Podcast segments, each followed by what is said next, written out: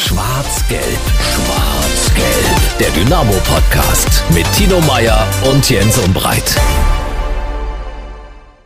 Auswärtsspiel bei Schwarz-Gelb, der Dynamo-Podcast. Und ich freue mich sehr, Tino Meyer dass er mich auf diesem Auswärtsspiel begleitet. Das stimmt, Jens. Heute gar nicht in der Leitung, sondern dir gegenüber stehe ich hier im Sendestudio bei ja, unserem Auswärtsspiel. In unserem Auswärtsspiel. In der Nähe von Halle sind wir äh, unterwegs, in der Stadt, die du gut kennst. Ja, ich habe hier studiert und eine Stadt, die du nicht aussprechen willst, deswegen äh, möchte ich es auch mal belassen. Also ich habe hier äh, vor Jahren mal Sport studiert, habe ich okay. glaube ich auch schon mal erzählt. Hm. Weiß nicht, was du mit der Stadt verbindest. Du hast mir erzählt, du warst mal hier beim Konzert auf der Ja, ich war zuletzt, äh, glaube ich, das letzte Mal bei einem Totenhosen-Konzert. Das war mein letzter Ausflug hierher. Also ich bin nicht so häufig hier, aber das ist nur eine Randnotiz. Wir freuen uns sehr auf einen Gesprächspartner, den wir gleich begrüßen werden. Zuvor der Hinweis, unser Exklusivpartner heißt Radeberger. Und mit Radeberger könnt ihr beim Heimspiel am 8. März, Freitagabend, 19 Uhr gegen 1860 München dabei sein. Äh, Radeberger verlost dafür zweimal zwei Tickets für dieses Heimspiel. Alle Infos gibt's auf radeberger.de. Ja, und ich würde mal sagen, die heutige Folge, die soll Hoffnung und Mut machen. Sie soll zeigen, was wirklich wichtig im Leben ist. Dass Fußball tatsächlich manchmal zur schönsten Nebensache wird, wenn es um eins geht, um die Gesundheit. Klar haben wir momentan viele über den nicht so ganz geglückten Start von Dynamo Dresden im Jahr 2024 uns Gedanken gemacht und wir werden natürlich auch darüber heute sprechen. Aber es ist dann eben doch nur ein Spiel. Und wir wollen heute mit einem sprechen, der seinen persönlich wichtigsten Sieg schon errungen hat und sein wertvollstes Spiel quasi erfolgreich bestritten hat. Wir freuen uns sehr auf Niklas Kreuzer. Niklas, guten Tag. Hallo, sehr schön hier zu sein, danke. Niklas, wir freuen uns auch sehr. Wie geht's dir? Mir geht's sehr gut, danke der Nachfrage. Ähm, ich bin jetzt mittlerweile wieder im Training, im Spielbetrieb angekommen. Natürlich noch nicht bei 100 Prozent, aber so an sich fühle ich mich wirklich sehr, sehr gut, danke. Mhm. Und du hast schon wieder mehr Haare auf dem Kopf als ich. Also äh, frisurentechnisch hast du mich schon äh, überholt. Ja, das ist ein weiteres positives Zeichen, ja. Und ich glaube, Jens, äh, du sagst, äh, Niklas hat gesagt, er steht jetzt wieder im Training. Ich glaube, er ist auch jetzt äh, schon wieder fitter als du.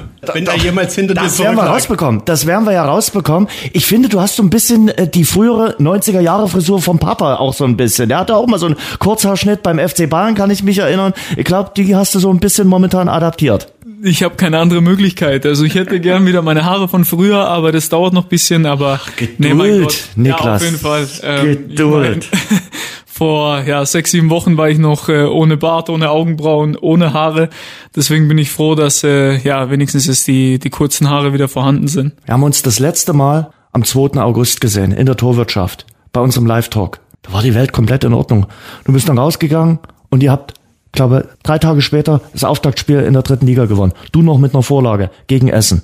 Ja, verrückt. Da war die, da war die Welt wirklich noch in Ordnung. Ähm, wie du sagst, war ein sensationeller Abend dort, glaube ich, ähm, in der Torwirtschaft. Ähm, hatten richtig viel Spaß und äh, ja, dann hatten wir ja auch über unser Auftaktspiel gesprochen, dass wir das erfolgreich bestreiten wollen, was uns dann äh, auch gelungen ist. Und ähm, ja, wie auch gerade angesprochen, war dann leider Gottes drei, vier Tage später ja die Welt nicht mehr so schön, wie sie zu dem Zeitpunkt war, ja. Und wie? Hast du irgendwas gespürt? Hast du da schon irgendwas gefühlt oder bist du ganz normal zu einer Routineuntersuchung?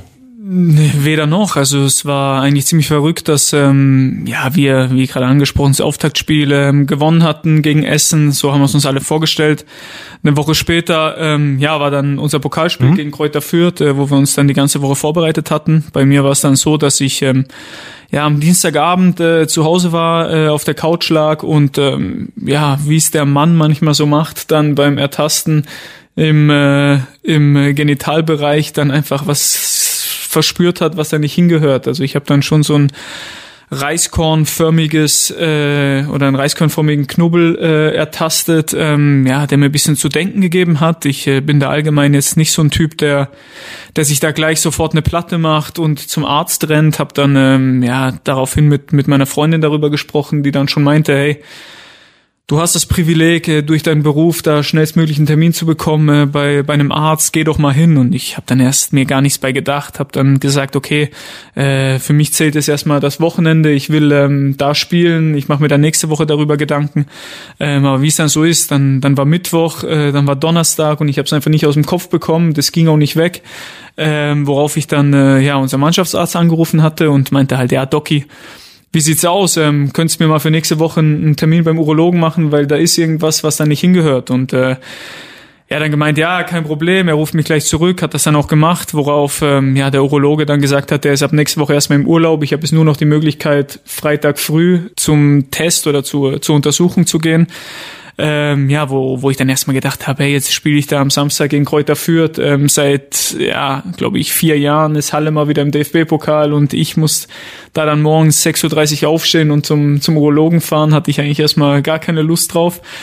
Aber ja, hab's dann Gott sei Dank äh, gemacht, worauf ich dann ähm, ja in, in die Klinik gefahren bin und ähm, ja mir dann da der Hoden untersucht wurde, worauf dann der der Urologe meinte, okay, Herr Kreuzer, das äh, sieht nicht so gut aus und ich im ersten Moment mir dann halt ja viele Gedanken gemacht, aber halt gar nicht an den Tumor gedacht oder an sonstiges und er meinte dann, ja, du, das, das ist, das ist ein Tumor. Also gleich sofort gesagt. Sofort, also er hat das direkt erkannt, weil ähm, ja, um mal ein bisschen ins Detail zu gehen, man hat dann gesehen, dass, dass der Hoden nicht mehr so durchblutet war, wie es eigentlich sein sollte und er extrem schwach war und deswegen, ja, hat er das sofort diagnostiziert. Ähm, er wollte dann aber nicht äh, eine hundertprozentige Aussage treffen, sondern hat zu mir erstmal gesagt, wo ich denn wohne, ähm, ob es da ein Krankenhaus gibt. Ähm, ich wohne hier direkt im Uniklinikum in der Nähe, ähm, bin dann nach Leipzig ins Uniklinikum gefahren. Ähm, auf dem Weg dahin, ja, natürlich erstmal eine Welt zusammengebrochen.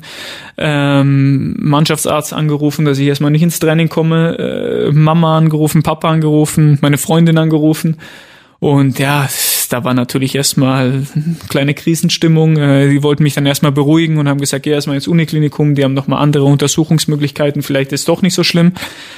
Aber ja, dann äh, bin ich ins Uniklinikum ähm, gefahren und ähm, hatte dann äh, einen CT, einen Bluttests, ähm, auch nochmal einen Ultraschall und ja, dann hat sich das leider bestätigt, dass es, dass es ein Tumor ist und ähm, ja, da war schon erstmal, boah, das hat mich getroffen. Also da muss ich schon sagen, dass da mal kurz die Welt zusammengebrochen ist, weil ja, ich mich halt mit der Materie überhaupt nicht, nicht auseinandergesetzt habe äh, bis zu dem Zeitpunkt. Ähm, mein erster Gedanke war, okay, jetzt kannst du dir dein Grab schaufeln, in zwei Monaten bist du tot. Ähm, habe an meine Familie gedacht, habe ja, meine Tochter gedacht, okay, wie wird das jetzt in Zukunft, weil ich einfach, ja, mich, mich überhaupt nicht auskannte. Für mich war es einfach Krebs, für mich war der Tod damit eigentlich ziemlich nah. Ähm, und ja, je mehr ich mich damit befasst habe, auch äh, übers Wochenende, wo die Ärzte mir dann auch mitgeteilt haben, okay, die Heilungschancen sind sehr, sehr gut, hat mich das natürlich beruhigt, aber die meinen halt auch zu mir, es kommt jetzt was auf dich zu, das ist nicht ohne. Ähm, ist eigentlich die ja, härteste Behandlungsmöglichkeit, so eine Chemotherapie, die es gibt für den Menschen. Und ja, dann ging es auf die Reise, ja, fast fünf Monate und Gott sei Dank ist es heute so, dass es erstmal überstanden ist, ja. Lass uns nochmal, bevor wir auf die Reise gehen, nochmal in dem Moment, äh, als du das gespürt hast, wie du es beschrieben hast. Das war also kein körperliches Unwohlsein, sondern es war mehr oder weniger ein Zufall, dass du den Tumor, wie, man, wie sich dann herausstellte, dieses Reiskornartige etwas, was dann hingehört, das ist eher zufällig entdeckt hast? Das war reiner Zufall. Also ich hatte keinerlei Probleme. Im Krankenhaus wurde ich dann gefragt, ob ich irgendwie beim Wasserlassen extreme Probleme hätte oder andere, anderes Unwohlsein, ob irgendwie wahrscheinlich Blut im Urin sei oder sonst was, ähm, hatte ich alles überhaupt nicht. Also ich hatte keine Schmerzen, ich hatte keine Auffälligkeiten. Deswegen war das für mich auch so extrem weit weg. Also ich habe dann irgendwie dann auch so bisschen meines Wissens bis zu dem Zeitpunkt immer gedacht, dass ja, das dann irgendwie mit einem schwächeren Immunsystem zu tun hat, dass ich vielleicht öfter mal krank bin, dass ich vielleicht irgendwelche Auffälligkeiten hatte. Aber es war dann wirklich so, dass es mich deshalb wahrscheinlich auch noch extremer getroffen hat, weil man sich auf den Moment halt äh, auf keiner Weise irgendwie vorbereiten kann. Also es war für mich eigentlich so, okay, äh, morgen spielst du eigentlich DFB-Pokal und dann war es plötzlich, okay, ab morgen machst du eigentlich Chemotherapie. Also es war schon ja, ein krasser Kontrast in dem Moment, den ich dann erstmal verarbeiten musste. Ich glaube, bis heute ist es schwer, so das Ganze mhm. zu verarbeiten, weil es einfach schon echt äh, krass war. Aber zu dem Zeitpunkt habe ich wirklich also mit viel gerechnet, aber nicht, dass es dass es das ist, was am Ende war, ja. Und es ist ja auch im August, äh, hast du beschrieben, ne?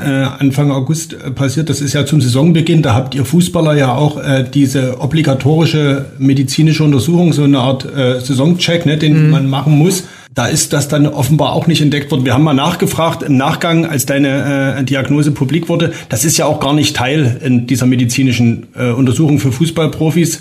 Und darauf wollte ich eigentlich hinauskommen, du warst topfit und aber irgendwo doch nicht, ne? ohne dass du es gespürt hast. Genau, also es ist schon so, dass man das sehen könnte, zum Beispiel bei dem Omar Siaric, der Spieler vom Schach, sage ich jetzt mal hier besser, äh, der hatte ähm, ja eine Dopingkontrolle, wo er dann, glaube ich, sogar Urin abgegeben hatte, wo sich dann die NADA gemeldet hatte und meinte, du, check das mal ab, weil irgendwas mit deinen Urinwerten etc. stimmt nicht und wo dann halt der Hodenkrebs diagnostiziert wurde.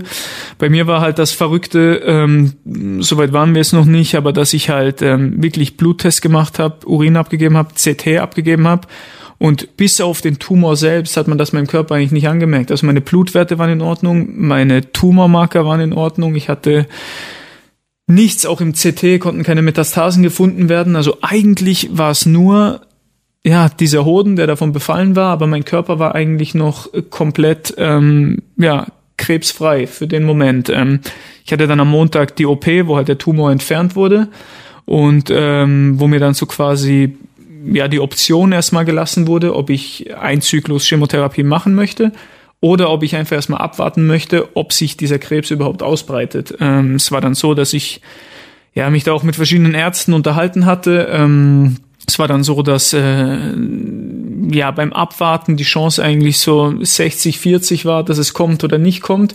Und bei einem Zyklus Chemotherapie wäre es halt zu 99 Prozent, dass der Krebs erstmal aus dem Körper ist. Worauf ich dann, weil ich ja auch einfach so ein Zahlenmensch bin, äh, gesagt habe mit meiner Familie, ey, also das ist jetzt ein Zyklus, das ist eine Woche. Also wie schlimm soll so eine Woche sein? Also kann eigentlich nicht dafür, dass es mir diese 99 äh, Prozent gibt. Worauf wir uns dann entschieden haben, wir machen diese eine Woche. Ähm, das Verrückte war dann, dass jeweils äh, zu Beginn äh, so einem Zyklus deine Tumormarker halt nochmal bestimmt wurden. Und durch die OP musste ich erstmal zwei Wochen warten, bis halt diese Chemo beginnt. Ich bin dann am ersten Tag meiner ersten Chemo ins Krankenhaus gegangen mit dem Gedanken, okay, du machst jetzt eine Chemo, dann ist das Ding erledigt. Ähm, bin morgens gekommen, mir wurde Blut genommen und ja, dann wurde mir halt gesagt, Herr Kreuzer, Ihre Blutwerte haben sich dermaßen verschlechtert, also sie haben sich fast verzehnfacht ins Schlechte, dass ähm, ja es doch nicht nur ein Zyklus ist, sondern vier. Und ähm, das war schon nochmal so ein Moment, fast vergleichbar mit dem Tag der Diagnose, weil ich halt wusste, okay, ein Zyklus hört sich dumm an, aber schwamm drüber, das kriegst du schon irgendwie ge gemacht. Aber vier Zyklen war dann halt schon nochmal sowas, wo ich dann gesagt habe, boah, also das wird schon nochmal sich ziehen. Ich wusste, das wird dann bis in den Dezember reingehen. Ähm, das war dann schon, schon krank auch für den Kopf und deswegen ähm, war es schon, war's schon hart, der Moment dann einfach zu wissen, dass es nicht nur ein Zyklus ist, sondern halt bisschen mehr, ja. Niklas, ich finde es toll, dass du über all das reden kannst, dass wir mit dir darüber reden können und äh, du uns auch gleich nochmal mit auf diese schwierige Reise mitnimmst. Ich will nochmal zurück auf diesen äh, Tag, auf diesen Freitag, wo der Verein dann die Meldung auch offiziell gemacht hat. Nochmal zurück zu den Gesprächen mit deinen Angehörigen, mit deiner Familie. Ich glaube, das ist ja strange, wenn man denen sagen muss, du hier, richtig scheiß Diagnose. Ja, also meine Freundin hört sich dumm an, aber war ja schon bisschen vorbereitet, ja. die wusste, dass ich zum Urologen fahre, die wusste, dass da vielleicht was kommen könnte. Ich bin ja aus dem Urologen, also aus der Praxis raus, erstmal in Tränen ausgebrochen. Also ich bin eigentlich kein Typ, der da irgendwie nah am Wasser gebaut ist, aber das hat mich schon echt getroffen. Und dann habe ich sie angerufen, die war natürlich erstmal perplex, die wusste gar nicht, wie die darauf reagieren sollte. Die war dann auch fertig mit der Welt ähm, und ja, daraufhin dann erstmal erstmal einen Mannschaftsarzt angerufen, dass er halt ja alle informiert. Und ja, dann halt meine, meine Eltern, also die sind erstmal, ja, aus, aus allen Löchern gefallen, ähm, die waren völlig, völlig am Ende. Ähm, hab dann noch meinen Bruder angerufen, der ist erstmal nicht ran, der hat mir dann erstmal geschrieben, Junge, nerv mich nicht, ich bin gerade am Arbeiten. dann habe ich erstmal geschrieben, ich muss dich nerven, weil wir müssen mal dringend reden. Das war mir schon wichtig, weil ich ein sehr, sehr gutes Verhältnis zu meinem Bruder ja, habe, dass der das auch weiß und ja, die waren halt dann alle erstmal erstmal am Ende. Ich weiß halt, wie meine Eltern sind. Die wollten dann halt erstmal ein bisschen ja Luft rausnehmen, haben erstmal gesagt, Junge, es fahr erstmal ins Krankenhaus, äh, check das erstmal ab, ob das wirklich so ist. Vielleicht ist ja eine Fehldiagnose. Also die haben dann schon versucht, das Ganze schön zu reden, aber also ich weiß schon bei vielen Ärzten und wenn ein Arzt halt mir das Gefühl gibt, okay, da ist wirklich was, dann glaube ich, ja, kann man da auch, drauf auch vertrauen. Und deswegen ähm, war es für mich eigentlich klar, ohne dass ich jetzt da groß ähm, noch ins Uniklinikum hätte müssen. Aber ähm, ja, für die war das natürlich erstmal ein Schlag ins Gesicht. Äh, die haben mir dann alle erstmal angeboten, äh, wir kommen. Mein Vater kam dann auch den Tag drauf direkt gefahren. Äh, meine Mutter kam die Woche drauf direkt gefahren, weil die uns da jetzt irgendwie nicht im Stich lassen wollten. Natürlich erstmal mich nicht, aber dann geht es natürlich auch irgendwo ein bisschen auch um, um die Family, also für meine Freundin, für meine Tochter, die dann ja auch die Unterstützung gebraucht haben. Wie gesagt, ich lag dann ja ab Montag erstmal eine Woche im Krankenhaus mhm. äh, durch die Entfernung des Tumors.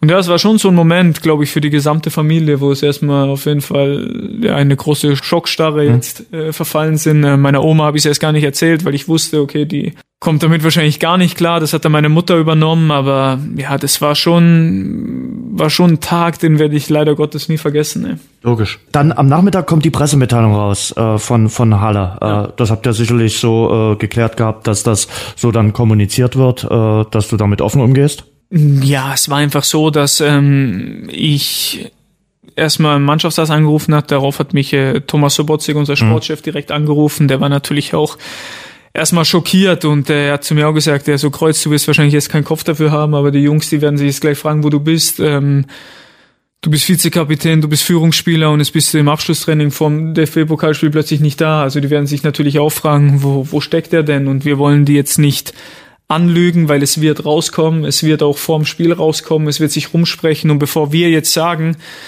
ja, du liegst daheim mit Fieber und morgen weiß jeder, okay, der hat eigentlich Krebs. Ähm, das wäre, glaube ich, auch der falsche Ansatz gewesen. Deswegen war mir auch wichtig, aus Respekt vor meiner Mannschaft, aus Respekt vor dem ganzen Umfeld, dass man halt da offen miteinander redet. Ich habe dann gesagt, es wird eh rauskommen. Ich bitte euch nur drum, vielleicht noch kurz zu warten, bis ich im Uniklinikum war, bis ich äh, ja, eine hundertprozentige ja. Klarheit habe und dann ähm, könnt ihr das gerne kommunizieren. Auch für die Jungs ähm, war das natürlich in dem Moment, glaube ich, dann nochmal ja, ein Moment, puh, der, glaube ich, auch nicht nur an dem Tag, sondern die kommenden Wochen äh, bisschen, ja, schwerer im Magen lag, aber ja, ich glaube, es war auch so in meinem Interesse, einfach gleich zu sagen, was Sache ist und nicht jetzt irgendwie die Jungs da irgendwie anzulügen. Ich glaube, aus dem nahen Umfeld ist klar, jeder nimmt dich so auf, sagt, wir schaffen das und wir packen das.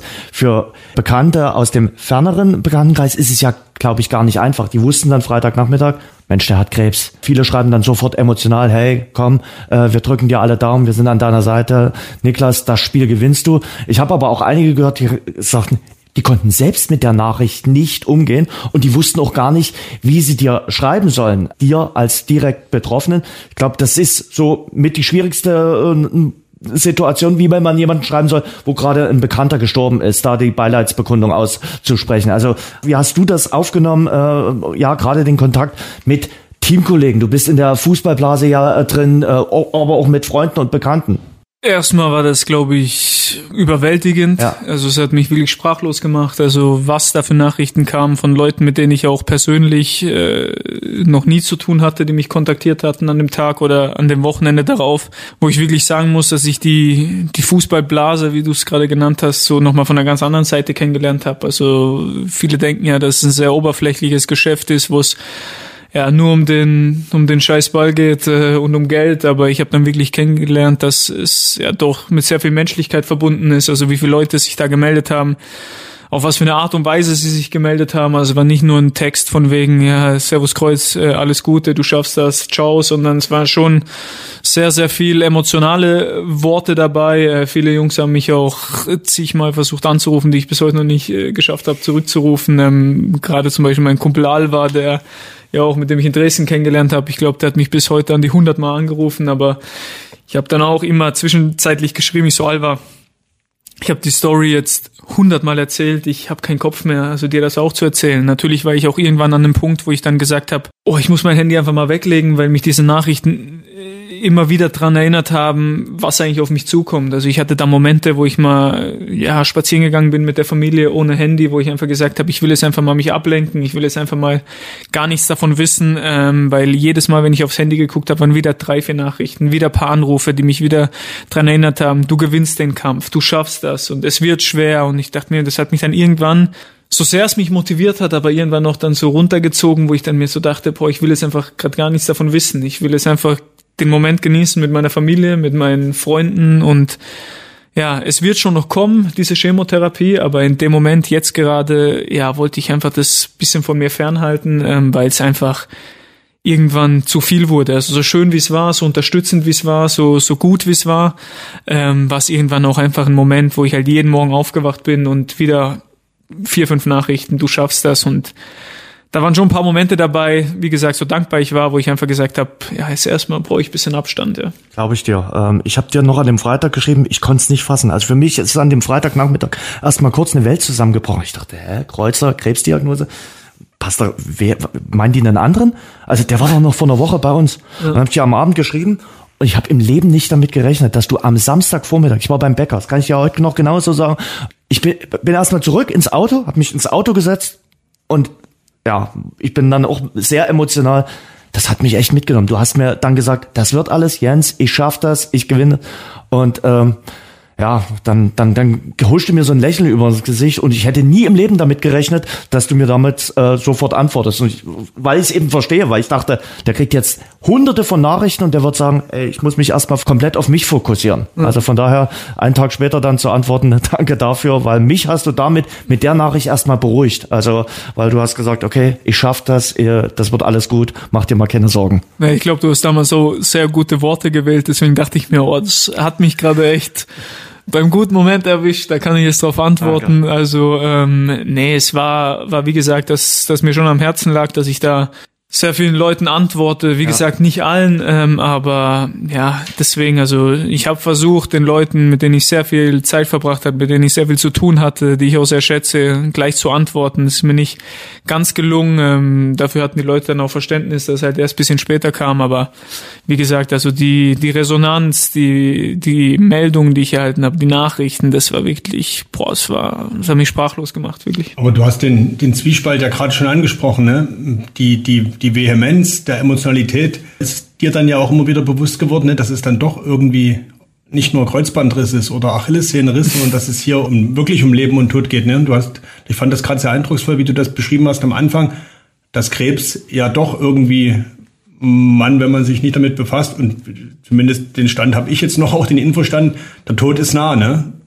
Du bist jetzt das lebende Beispiel, dass man das hinkriegt und das ist auch echt beruhigend. Wann ist dieser Kampfgeist in dir erwacht? Ja, also Kampfgeist äh, entwickelt habe ich ähm, eigentlich von Beginn an. Also ich wusste, meine Familie steht hinter mir. Wie gesagt, dass sie gleich alle eingetrudelt sind, direkt alle hierher kamen. Das hat mir schon gezeigt, okay, die Unterstützung hast du die ganzen Nachrichten, die ich erhalten habe, das war auf jeden Fall auch äh, so ein Moment, wo ich einfach gesagt habe, okay, es stehen gerade so viele Leute hinter dir, du wirst das schon packen und äh, natürlich auch auch die Ärzte, die mir halt so ein bisschen das Gefühl gegeben haben, äh, es ist Krebs, aber es ist ein Krebs, der sehr sehr gut behandelbar ist. Und das hat mir dann auch das Gefühl gegeben, es haben schon andere geschafft und äh, dann wirst du das erst recht schaffen. Ähm, ich bin dann ins Krankenhaus habe dann andere Patienten gesehen, auch ältere Leute, die die das durchmachen. Und mein Gedanke war auch immer, Alter, du bist du bist 30 Jahre alt, du bist topfit, das macht hier gerade bei allem Respekt ein Opa, der ist 50 Jahre älter und der zieht das auch durch. Also warum sollst du das nicht schaffen? Natürlich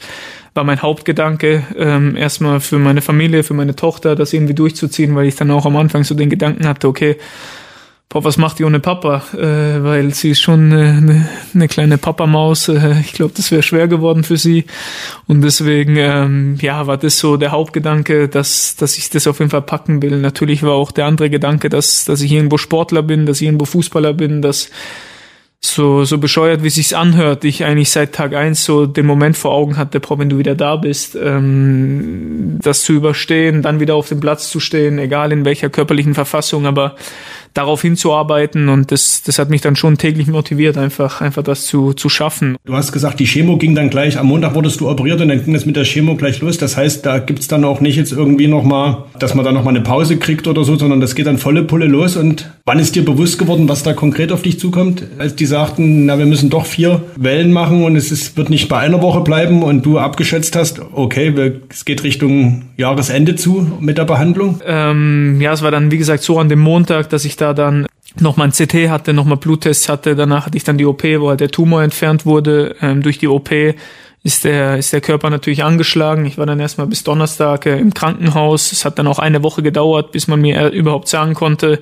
ob der Tumor gut oder bösartig ist. Ähm, war dann leider Gottes so, dass er halt bösartig war. Äh, die, die Ärzte meinten aber vorher schon zu mir, rechne mal nicht mit was Gutartigem. Also laut Erfahrung ist das bösartig. Ähm, hat sich dann, hat sich dann natürlich auch bestätigt, weil andersrum wäre gutartig gewesen, wäre es mit der OP getan gewesen war dann war dann leider nicht so und dann ähm, hatte ich da dann am Montag dieses Gespräch die Woche drauf, worauf wir dann uns geeinigt haben, diese Chemotherapie zu machen, wo es dann am Montag drauf losging und es war dann halt immer so, dass ich eine Woche Chemotherapie hatte, äh, das ging dann immer von Montag bis Samstag. Dann war ich quasi zwei Wochen zur Regenerationsphase, wenn man das so nennen kann, zu Hause. Und ähm, ja, das Ganze dann viermal. Ähm, es war dann schon so, dass, dass der erste Zyklus losging und mir dann erstmal ein Port gelegt wurde, wo, worüber die Chemo läuft, ähm, wo es dann abends eigentlich 19 Uhr immer losging, wo mir das dann ja den Körper gegeben wurde. Es waren dann so zwei große zwei Liter Beutel Chemotherapie. Ich hatte am Anfang auch, oder ich habe mich ja gar nicht damit befasst. Ich dachte mir am Anfang, das ist einfach eine Bestrahlung auch für den Bereich dann, wo ich dann dachte, okay, du legst dich da irgendwie eine Röhre mhm. oder da kommt ein Gerät auf dich, was das die Stelle bestrahlt. Aber nee, das war halt Flüssigkeit, die dir dann in den Körper gegeben wurde. Und die ersten zwei Tage dachte ich mir eigentlich so, okay, ist eigentlich ganz entspannt. Also du liegst da im Krankenhaus, da läuft äh, diese Suppe in dich rein, äh, das tötet jetzt mal schnell alles ab, aber mir ging es eigentlich gut. Und dann kam halt so der Mittwoch, schon im ersten Zyklus, wo ich da morgens aufgewacht bin und habe mich schon so ein bisschen oh, extrem träge gefühlt, so ein bisschen aufgequollen von diesen ganzen Medikamenten.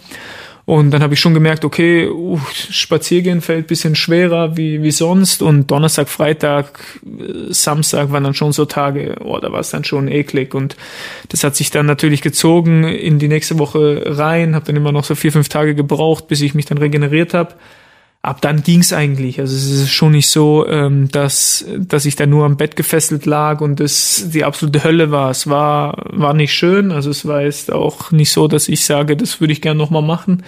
Aber ähm, ja, es ist auszuhalten, bis auf, wie gesagt, circa sieben, acht Tage pro Zyklus. Aber ansonsten, ja, geht das schon. Naja, du sagst es auszuhalten bis auf sieben bis acht Tage pro Zyklus. Nach dem ersten Mal wusstest du ja, wie es sich anfühlt. Dann ist, schaffst du das zweite Mal und weißt, jetzt ist aber gerade mal Halbzeit. Das kommt also alles nochmal. Ja, also ich muss ehrlich sagen, der zweite und der dritte Zyklus waren für den Kopf schlimm. Also ich muss ehrlich sagen, ich war allgemein Typ, der eigentlich so von der Psyche her nie irgendwie groß Probleme hatte. Also weder mit, mit Leistungsdruck jetzt im Fußball, Umgang mit irgendwie schwierigen Situationen etc. Da war ich nie so der, der Typ, der da eigentlich Probleme mit hatte. Aber boah, das Momentum hat mir schon gezeigt, dass, dass die Psyche ja schon eine entscheidende Rolle spielen kann. Also ich muss sagen, wie gesagt, körperlich ging es mir ging es mir dann schon zwischenzeitlich Hundeelend. Ähm, es war schon so, dass äh, ich da paar Tage schon ein bisschen kämpfen musste, weil weil es dann schon auch einfach ein, ein widerliches Gefühl war, was du so in dir hattest. Aber von der Psyche her war es dann schon nochmal ja, eine Stufe höher, weil ich einfach wusste, okay, es ist ein zweiten Zyklus, der bringt dich eigentlich nicht weiter. Es bringt dich zwar einen Zyklus weiter, aber das Ende ist immer noch weit weg. Dann bist du vor dem dritten Zyklus, wo ich wusste, okay, eigentlich hat das vor paar Wochen, war das gar nicht geplant, es geht sich in den dritten Zyklus und dann kommt immer noch einer. Boah, das waren schon so Momente, wo ich dann auch zwischenzeitlich mir dachte, boah, eigentlich würde es am liebsten aufhören, weil ja, es geht dir schlecht und du hast eigentlich keinen Bock mehr drauf, da würdest du dich am liebsten so dem Schicksal überlassen, aber ja, ich habe dann auch gerade mit der Familie viel gequatscht, viel mit meiner Freundin und die gesagt haben, komm, ey, es ist es noch zweimal, noch einmal und dann, äh, ja, als ich das letzte Mal reingegangen bin, da war dann schon so, es wird schon von Zyklus zu Zyklus schlimmer. Da war schon nach der ersten Dosis Chemo ging es mir dann schon, schon sehr schlecht. Auch während der Woche ging es mir dann noch schlechter, weil halt die Medikamente schon im Körper waren. Dann kommt immer noch mehr rein. Aber ja, der letzte Tag dann am Samstag, als ich wusste, puh, es ist es erstmal geschafft, das war schon auch nochmal sehr emotional, weil einfach, ja, ich dann mir schon so Gedanken gemacht habe, boah, Alter, jetzt, jetzt ist endlich vorbei, weil haben wir jetzt ja auch noch nicht drüber gesprochen. Ich habe auch die ganze Zeit nicht zu Hause gewohnt. Ich war, ich war nicht, nicht zu Hause und es war schon, ja, hardcore einfach für, für die Birne da von der Familie weg zu sein, ähm, alleine zu sein, alleine mit der Situation um, umzugehen. Es war schon, schon hardcore. Ich sag körperlich ähm, war es auch schlimm. Ich habe viel Power verloren, ich habe viel Kraft verloren, ich hatte wenig Appetit, ich habe abgenommen. Aber für den Kopf war es schon noch mal eine Stufe höher. Ja. Hilft es da, Leistungssportler zu sein? Diesen Willen aus dem täglichen Training zu kennen, den eigenen Körper immer wieder an die Grenze zu führen? Oder ist das in solchen Momenten überhaupt nicht vergleichbar?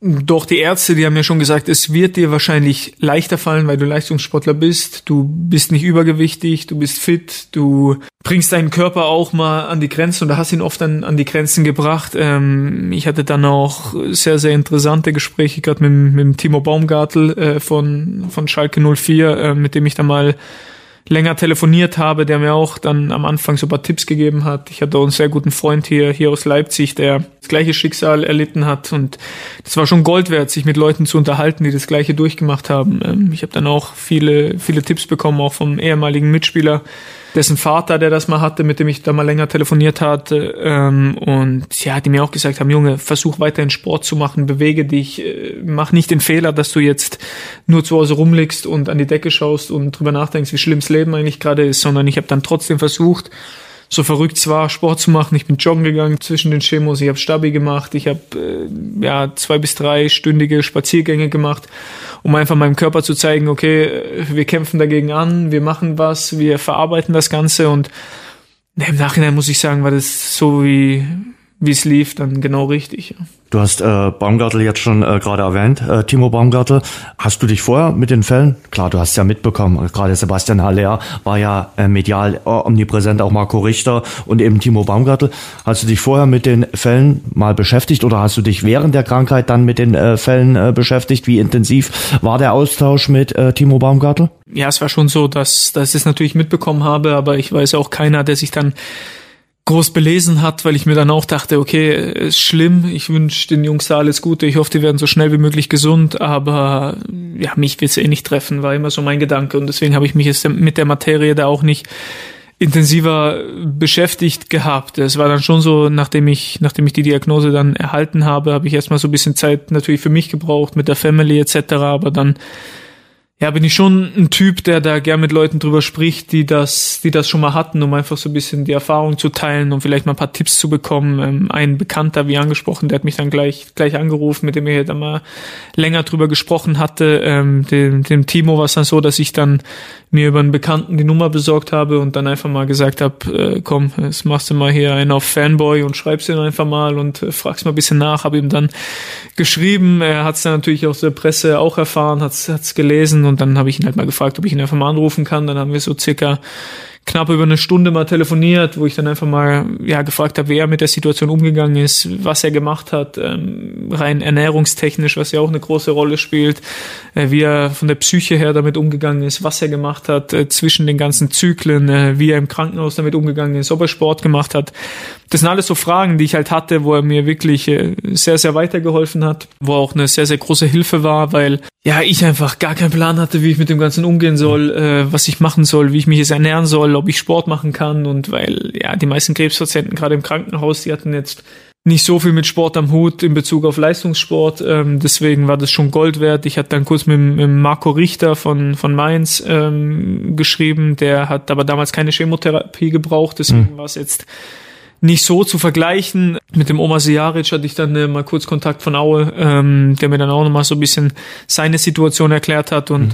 es war auf jeden Fall sehr, sehr wichtig, mit den Jungs sich einfach mal auszutauschen und einfach mal zu sehen, okay, wie war es bei denen, was, was kommt auf mich zu und was kann ich machen, dass es besser wird, ja. Was hat denn die kleine Papamaus äh, gesagt, äh, sie hat es ja dann mitbekommen, äh, als dem Papa die, die Haare so ein bisschen ausgegangen sind. Ja, also erstmal ähm, ja, wusste sie natürlich schon Bescheid, dass, dass es Papa nicht so gut ging, weil mhm. ähm, es war so, dass ich ähm, im Krankenhaus war, als die Diagnose kam, was dann das Thema war mit der Chemotherapie und plötzlich meine Blutwerte nach dem ersten Zyklus halt in, in den Keller gerast sind. Also meine Blutwerte waren dann schon äh, ja in die Richtung, dass er gesagt hat, jetzt ein Infekt wäre schon Richtung Lebensgefahr, weil meine Blutwerte so tief waren, vor allem meine weißen Blutkörperchen, die mhm. ja so ein bisschen für die Immunabwehr zuständig sind, ähm, haben oder sind komplett in den Keller gerast. Also eigentlich hatte ich kein Immunsystem zu dem Moment. Und ja, wir sprechen von äh, September, November, die Zeit, wo, wo die kleine Maus in der Kita ist oder im Kindergarten alles mit nach Hause bringt. Ich habe dann über einen äh, guten Freund eine Wohnung äh, außerhalb von Leipzig äh, bekommen, äh, der mir das da irgendwie organisiert hat in, in Markleberg. Ich weiß nicht, ob euch das was sagt. Da ist ja der Kossi, also der Kospudner mhm. See. Und dort hatte ich dann so eine kleine Unterkunft, ähm, wo, wo ich dann die Möglichkeit hatte, ja, erstmal zu wohnen, weil alle mir gesagt haben, ey, jetzt zu Hause zu sein, jetzt kommt die Kleine mit Schnupfen nach Hause oder mit Husten, dann kriegst du das, dann hängst du da, ähm, bist in der Notaufnahme und dann kämpfst du wirklich ums Überleben. Und das wollten wir einfach umgehen. Und dann habe ich mich mit meiner Familie entschieden, ey, äh, ich ziehe jetzt erstmal für eine gewisse Zeit, bis sich die Blutwerte verbessern sollten, in diese Wohnung. Bin dann erstmal dort am, am Kospudner See und ähm, ja, für den Kopf für den Kopf war es die schlimmste Entscheidung, die ich getroffen habe. Ist ja wie Zeit. bei einer Trennung, oder? Also, du, dass du jetzt ausziehst zu Hause. Ja, und du bist noch krank. Trennung und krank. nee, also es war die, die schlechteste Entscheidung für die Birne, ja. für die Krankheit, was mit Abstand die beste. Ähm, ich muss sagen, dass ich heute immer wieder höre, dass ja Krebspatienten Corona kriegen, sie werden krank, dann kannst du das nicht in der Reihenfolge fortsetzen, du kannst die Zyklen nicht einhalten, dann dauert's länger, dann musst du da noch in andere Behandlungen, dann musst du irgendwelche ja, Sonderbehandlung kriegen, dass du die Chemo irgendwie weitermachen kannst. Gott sei Dank konnte ich das alles umgehen, weil ich halt wirklich abgesondert war dort. Also ich war dort in, in einer Einraumbude in, in Markleberg am See. Es war wirklich so, ja, eine Art Psychiatrie, wo ich so ein bisschen gefangen war. Es war wirklich schon ein bisschen verrückt. Ähm, natürlich hatte ich die Möglichkeit, jeden Tag nach Hause zu gehen. Ich war dann auch mit der Familie spazieren. Wir haben uns wie in Corona-Höchstzeiten eigentlich nur gesehen, ähm, waren dann ja hauptsächlich an der frischen Luft. Ich war nicht zu Hause. Ich hatte dann, wie gesagt, zu Beginn, als ich dort eingezogen bin, erstmal den Gedanken, okay, der Körper, der kämpft gerade gegen was, aber die Blutwerte, die werden sich jetzt zeitnah verbessern. Also die sind dann stetig so geblieben. Ich muss dann jeden zweiten Tag wirklich über fünf Monate ins Krankenhaus immer mal wieder Blut ziehen und schauen, wie die Werte sind. Ähm, und ja, deswegen, was für die Krankheit genau das Richtige, nach Markleberg zu gehen. Das ist eine wunderschöne Gegend zum Spazieren, war sensationell, äh, zum Leben ist wunderschön. Aber ich habe halt 24-7 die Krankheit mit mir selber ausgemacht. Also ich habe äh, mit meiner Freundin natürlich täglich äh, so oft telefoniert. Wir haben uns dann an der frischen Luft gesehen, aber irgendwann wurde es kälter, es wurde dunkler in den November rein. Und ja, dann hängst du da halt alleine, ne? Das ist halt Guckst schon dann alle Netflix-Serien von vorne bis hinten mal durch? Ja, auch. Ich habe keine Ahnung, mich dann auch bescheuert gelesen äh, über Krebs, Bücher ja, das und. Das ist ein bisschen der Punkt, ne? Also ja. man muss sich ablenken, man will sich ablenken. Andererseits sind Sachinformationen wahrscheinlich auch ganz hilfreich und trotzdem genau. muss man aufpassen. Du hast die Birne schon angesprochen. Ja. Die hat ja wahrscheinlich eh schon verrückt gespielt und ich könnte mir vorstellen, man äh, auf der Suche nach Informationen stößt man immer wieder auch auf negative Beispiele. Ne? Genau. Die Geschichten gehen ja nicht alle so positiv aus, wie jetzt auch dein Fall oder auch äh, der Fall der anderen Fußballer, die wir schon angesprochen haben. Ja, nee, ich hatte auch dann immer so den Gedanken, irgendeinen Grund gibt's, warum du das kriegst. Also da war ich immer felsenfest von überzeugt und äh, da hat für mich die Ernährung große Rolle gespielt. Ich würde schon sagen, dass dass ich schon jemand war, der immer sehr viel Wert auf Ernährung gelegt hat, der sich damit schon befasst hat, der ist halt nicht dreimal in der Woche bei McDonalds war, sondern eigentlich immer sich professionell ernährt hat. Aber ich glaube gerade jetzt, dass, dass diese Diagnose mich nochmal auf ein anderes Level gehoben hat, dass ich mich halt da noch bisschen anders mit befasse, jetzt nochmal ein bisschen anders ernähre, dass ich halt auf gewisse Sachen verzichte, was ja diese Bücher mehrheitlich geschrieben haben. Zum Beispiel? Ja, das oberste ist zum Beispiel Zucker. Also, dass ich halt davor schon ein Typ war, der oh, gern mal ja, eine Cola getrunken hat, eine Fanta, der auch mal, wenn ich irgendwo war, gern mal einen Nachtisch genommen habe oder es halt nicht jedes Mal geschaut habe, okay, wie viel Zucker esse ich jetzt eigentlich, aber dass ich halt schon gelernt habe, dass ich Tumore, äh, Krebs äh, hauptsächlich von Zucker ernährt, dass es eigentlich der größte Gift ist, was du deinem Körper geben kannst. Und ja, dass ich jetzt halt wirklich in fünf Monaten sehr, sehr wenig Zucker esse. Ähm, natürlich Fruchtzucker kannst du es nicht umgehen, weil es halt irgendwo auch ja in gesunden Sachen drin ist. Aber dass ich jetzt schon gesagt habe, gerade so Zeug wie Gummibärchen, Schokolade, äh, Süßgetränke, das lasse ich komplett weg. Also da halte ich mich auch wirklich strikt dran und ja, dass ich halt wirklich auch echt in Reformhäuser bin, in Bioläden bin, dass ich mein Gemüse, mein, mein Essen eigentlich jetzt nur noch dort hole, weil ich ja einfach sage, dass ich mich da schon ein bisschen verrückt gelesen habe, dass aber irgendwo auch ein bisschen Wahrheit dran sein muss und deswegen, ja, die Ernährung jetzt schon eine wesentliche oder eine größere Rolle spielt in, in meinem Leben oder in unserem Leben, dass meine Freundin da natürlich jetzt auch mitzieht, ist mir ein großer Gefallen. Also wird sie jetzt daheim sitzen und äh, ja, vor mir den Burger mit Pommes essen und ich esse einen Salat. Das wäre dann irgendwann auch äh, ja ein bisschen doof, aber Nee, das sind schon Sachen, mit denen man sich dann halt intensiver beschäftigt, weil ich halt einfach nicht sagen wollte, okay, du hast es jetzt, es ist hoffentlich bald vorbei, aber dann lebst du so weiter, wie du vorher gelebt hast. Also schon so, dass ich dann auch erstmal den Alkohol weglasse. Ich weiß keiner, der es da jeden Tag drei Bier getrunken hat oder so, im Gegenteil, aber ja, also gerade wenn man dann mal am Wochenende vielleicht mit, mit der Freundin und mit paar Freunden vielleicht mal zwei, drei Bierchen getrunken hat, werde ich erstmal sein lassen. Nicht, es ist nicht so, dass man deshalb Krebs bekommt. Also im Gegenteil, ne? es ist nicht so, dass ich sage, okay, jetzt habe ich mal drei Bierwochen mhm. getrunken, deswegen kriegst du Krebs. Das ist ja auch bescheuert. Aber ich habe halt das einfach ein halbes Jahr was durchgemacht, wo ich weiß, dass Alkohol jetzt nicht vielleicht förderlich ist in meiner Situation gerade, Zucker etc. Und ja, da habe ich mich jetzt einfach ein bisschen von entfernt. Also vielleicht ist es jetzt gerade auch einfach eine Phase, weil es noch so ein bisschen frisch ist, ne? Aber ja, ich versuche es erstmal, die Sachen ja, von mir fernzuhalten, ja. Und wie hast du es mit den Haaren gehalten? Weil deine Kleine, was hat die äh, gesagt, als dir die Jahre dann ausgegangen sind? Weil ja, genau. das gehört ja nun mal zu diesen fürchterlichen Nebenwirkungen mit dazu. Das war dir sicherlich bewusst. Äh, das ist äh, sicherlich allen bewusst, die so eine Chemo durchmachen, dass die Haare dann irgendwann abhanden gehen. Genau, also ja, meine Tochter wusste natürlich, okay, der Papa ist krank. Ich habe dann so durch die Blume versucht zu erklären, ähm, die Luft am See ist ein bisschen gesünder für den Papa, da wird er schneller gesund, deswegen muss er dorthin. Ich konnte sie ja quasi nicht dafür verantwortlich machen, dass sie jetzt nicht mehr zu Hause wohne. Ich glaube, das hätte ihr das Herz gebrochen. Für sie war es, glaube ich, auch eine sehr, sehr schlimme Zeit. Es gab ja.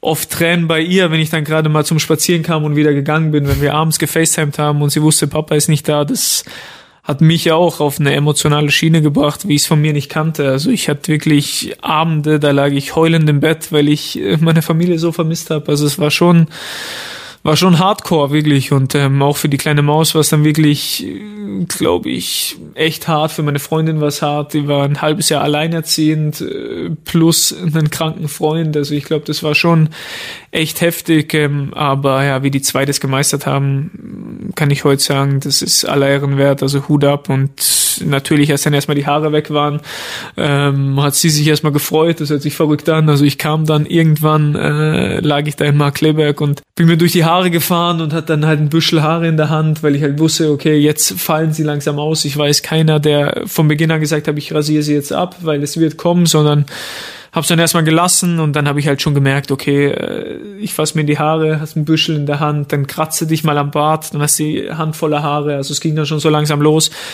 Worauf ich dann äh, ja mit einer Schwester im Krankenhaus gesagt habe, ey, wir rasieren es jetzt nicht einfach ab auf zwei Millimeter, sondern ab und dann die Klinge, Schaum und wirklich mal abrasiert. Ähm, wo es dann wirklich erstmal kahl war. Meine Tochter kam, die hat mich erstmal angeschaut, die wusste gar nicht, was abgeht. Die hat meinen Kopf gestreichelt und meinte, oh, ist viel weicher jetzt, so ohne Haare. Ähm, die hat sich erstmal gefreut. Und ja, aber danach war die Freude natürlich auch umso größer, als die Haare wiederkamen. Da hat sie gesagt, oh Papa, ist bis endlich wieder hübsch. Und dachte ich mir, oh, danke, Kinder sind immer ehrlich. Also ja, ja, ohne Haare, ohne Bart, ohne Augenbrauen, ja, da war ich schon echt hässlich und deswegen, äh, ja, hat meine Kleine mir das nochmal bestätigt, aber umso glücklicher ist sie jetzt, dass wenigstens wieder ein bisschen Haare da sind. Ne? Und die Mannschaft? Wie war der Kontakt zur Mannschaft?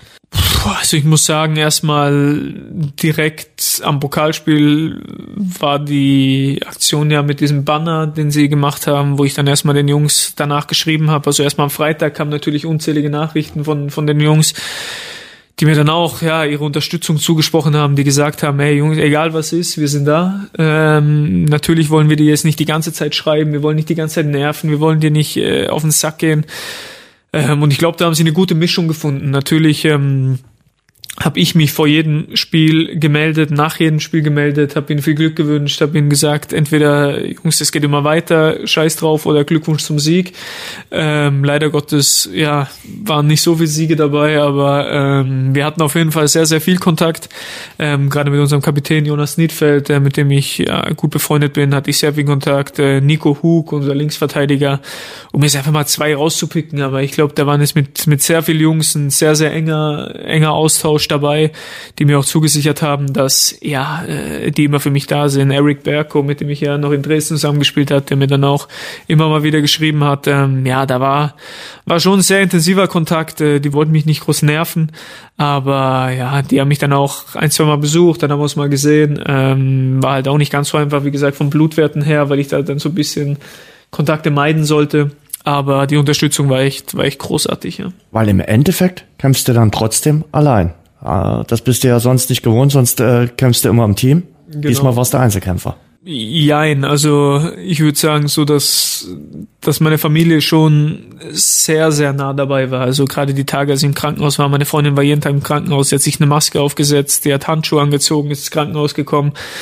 hat mir Essen gebracht, weil unter uns, also ich konnte das Essen im Krankenhaus nicht mehr sehen. Also das war wirklich echt widerlich. Also das habe ich Ihnen am, am letzten Tag, nachdem die Chemo vorbei war, auch gesagt. Ich sag so, ey, ihr wart sensationell, ihr wart so lieb, ich ziehe einen Hut vor euch, was ihr hier macht. Also das ist wirklich brutal. Aber die Küche, also das müsst ihr überdenken, das war wirklich eine Katastrophe. mir war schon übel durch die Chemotherapie die ganze Zeit. Also ich hatte wirklich extreme Übelkeit, aber das Essen noch, ah, das war wirklich. Äh, muss man nicht drüber reden und deswegen hat mir meine Freundin da oft, oft Gott sei Dank versorgt ähm, und deswegen, also du bist am Ende Einzelkämpfer, ich glaube, deswegen hat mich das auch von der Psyche her so ein bisschen, ja, mir zu schaffen gemacht. Andersrum, es hört sich ein bisschen doof an, aber als Mannschaftssportler weißt du, wenn, wenn du es auf Deutsch gesagt verkackst, leiden 25 andere. Bei der Sache wusste ich, okay, erstmal leidest nur du jetzt. Natürlich psychisch leiden die anderen. Das ähm, ist eine Belastung, die ich auch von der neuen Seite kennengelernt habe, aber körperlich leide erstmal ich. Ich weiß, meine Freundin hat keine Schmerzen, meine Kleine hat keine Schmerzen, meine Mutter, mein Vater, mein Bruder. Denen geht's erstmal gut, sie leiden nur mit. Ähm, beim Mannschaftssport weißt du natürlich, okay, wenn ich jetzt ein Eigentor schieße, leiden 25 Spieler plus Fans plus was weiß ich. Also das ist dann schon nochmal was, was anderes, dass du erstmal weißt, okay, du packst das jetzt alleine, du leidest alleine, aber ja, du wirst das schon packen mit der Unterstützung und deswegen ist Gott sei Dank gut gegangen, ja. Wann war der Punkt oder äh, gab es den Punkt, wo du wusstest, ich habe es geschafft, dass du es schaffen wirst? Das war sicherlich der Antrieb von Anfang an, aber in dem Prozess, äh, wo du sagst, jetzt habe ich es überstanden, jetzt ist es weg oder jetzt bin ich wieder gesund. Gibt's gibt's bei der äh, Diagnose Krebs ähm, gibt's da so einen so einen Punkt? Oder ist das immer ja, ein Prozess? Ja, ziemlich am Ende. Also es ist schon ein Prozess. Ähm, ich hatte dann, wie gesagt, die vier Zyklen. Das war dann Mitte November vorbei. Ich ähm, ja, habe dann immer mal so ein bisschen bei den Ärzten nachgefragt, weil ähm, vor jedem Zyklus werden deine Tumormarker gemessen und bestenfalls sollten die halt von Mal zu Mal sinken, dass sie halt wieder in den Normbereich gehen. Ich habe dann ähm, ja immer mal wieder nachgefragt, so unter vier Augen und habe halt mal gefragt, hey, wie sieht's denn aus unter uns, weil ich will nicht, dass ich jetzt hier jedes Mal komme und hier verändert sich nichts. Und dann haben die mir schon bestätigt, okay, es sieht gut aus, es entwickelt sich in die richtige Richtung, aber es ist halt auch so, weil dein Körper gerade voll mit Medikamenten ist. Ähm, dann ist es halt so, dass, wie gesagt, Mitte November ähm, ja, die, die Zyklen vorbei waren und man dann sechs Wochen quasi warten muss, ähm, um ja den Körper bisschen von den Medikamenten zu befreien, bevor man dann in so eine Enduntersuchung geht. Ähm, ich hatte dann am 18.12. die Enduntersuchung, wo ich halt nochmal Blutwerte hatte, sprich die Tumormarker bestimmt wurden.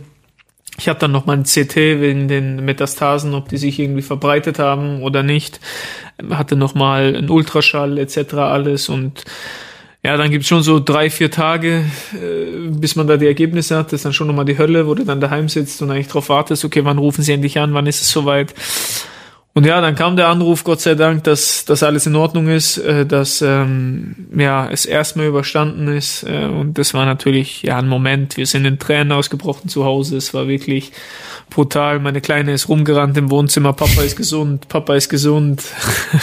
das war kurz, kurz, vor Weihnachten, ne? Das ist ja kurz, wahrscheinlich ohnehin noch so eine besinnliche Zeit. Genau. Noch einfiel. Genau, ich glaube, es war sogar der 22., wo es dann kam. Äh, und ja, es war so ohne Worte. Also ich habe die Geburt von meiner Tochter erlebt. Das war emotional schon ein Highlight, aber das war nochmal so für mich so, boah, du bist dem Tod gerade nochmal entkommen. Also es hört sich bescheuert an, weil eigentlich war es ja nicht wirklich lebensgefährlich, äh, rein von der Prozentzahl äh, der Heilungschancen, aber ja, es war schon so ein Gefühl der Wiederbelebung. Also ich war wirklich ein halbes Jahr nicht einkaufen, ich war nicht in der Stadt, ich war eigentlich nur für mich alleine. Wenn ich jemand gesehen hat, was meine Familie. Ähm, ich war eigentlich auf mich alleine gestellt. Ich habe gependelt zwischen Einraumwohnung und Krankenhaus.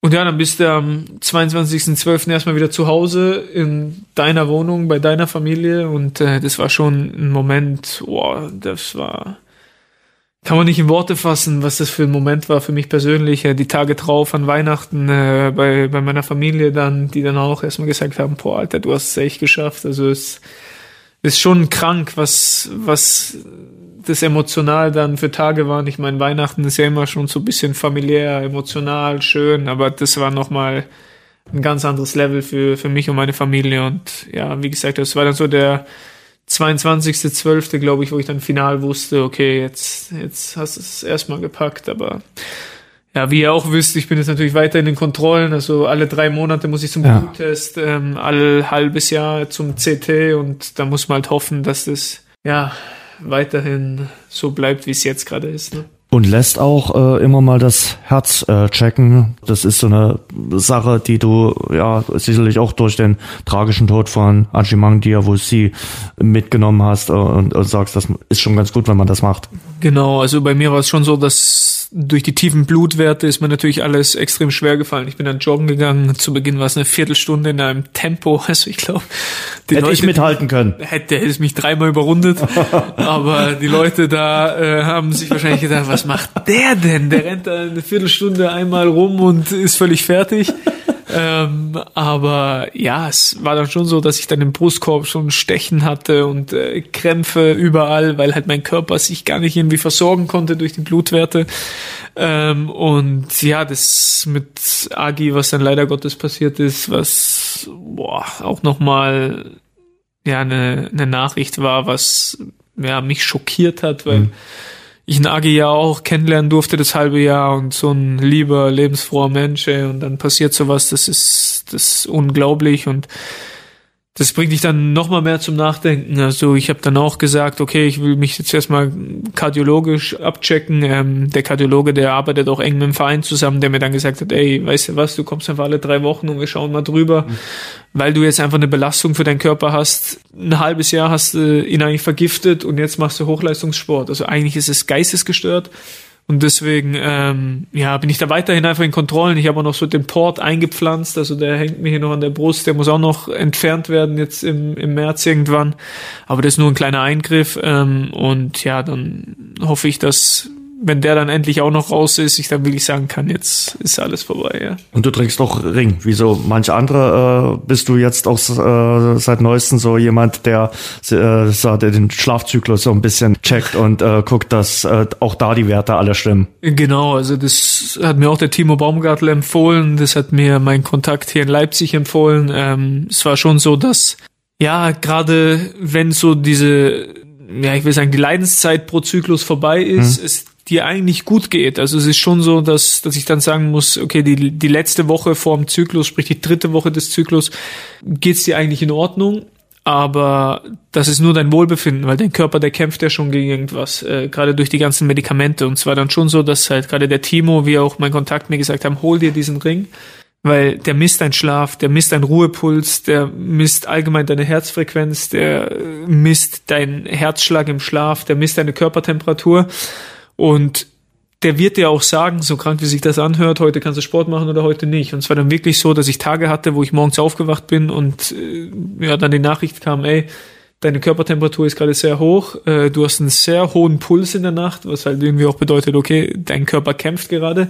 Wir raten ab von Sport heute und dann habe ich mich echt dran gehalten und ähm, an den Tagen, wo er gesagt hat, Vollgas, war dann ja nicht Vollgas, aber bisschen Gas dann, ja. Weil wir gerade an dem Punkt sind, äh, ist, glaube ich, muss nicht jeder so einen Ring tragen, äh, um sich zu überwachen, was aber auf jeden Fall ratsam ist und da braucht es gar nicht so eine Fälle wie, wie dich, äh, die dann auch positiv ausgehen, sondern einfach als äh, in einem gewissen Alter, glaube ich, auch dazugehört. Vorsorgeuntersuchung, Routineuntersuchung, kardiologischer Check, mal zum Urologen gehen.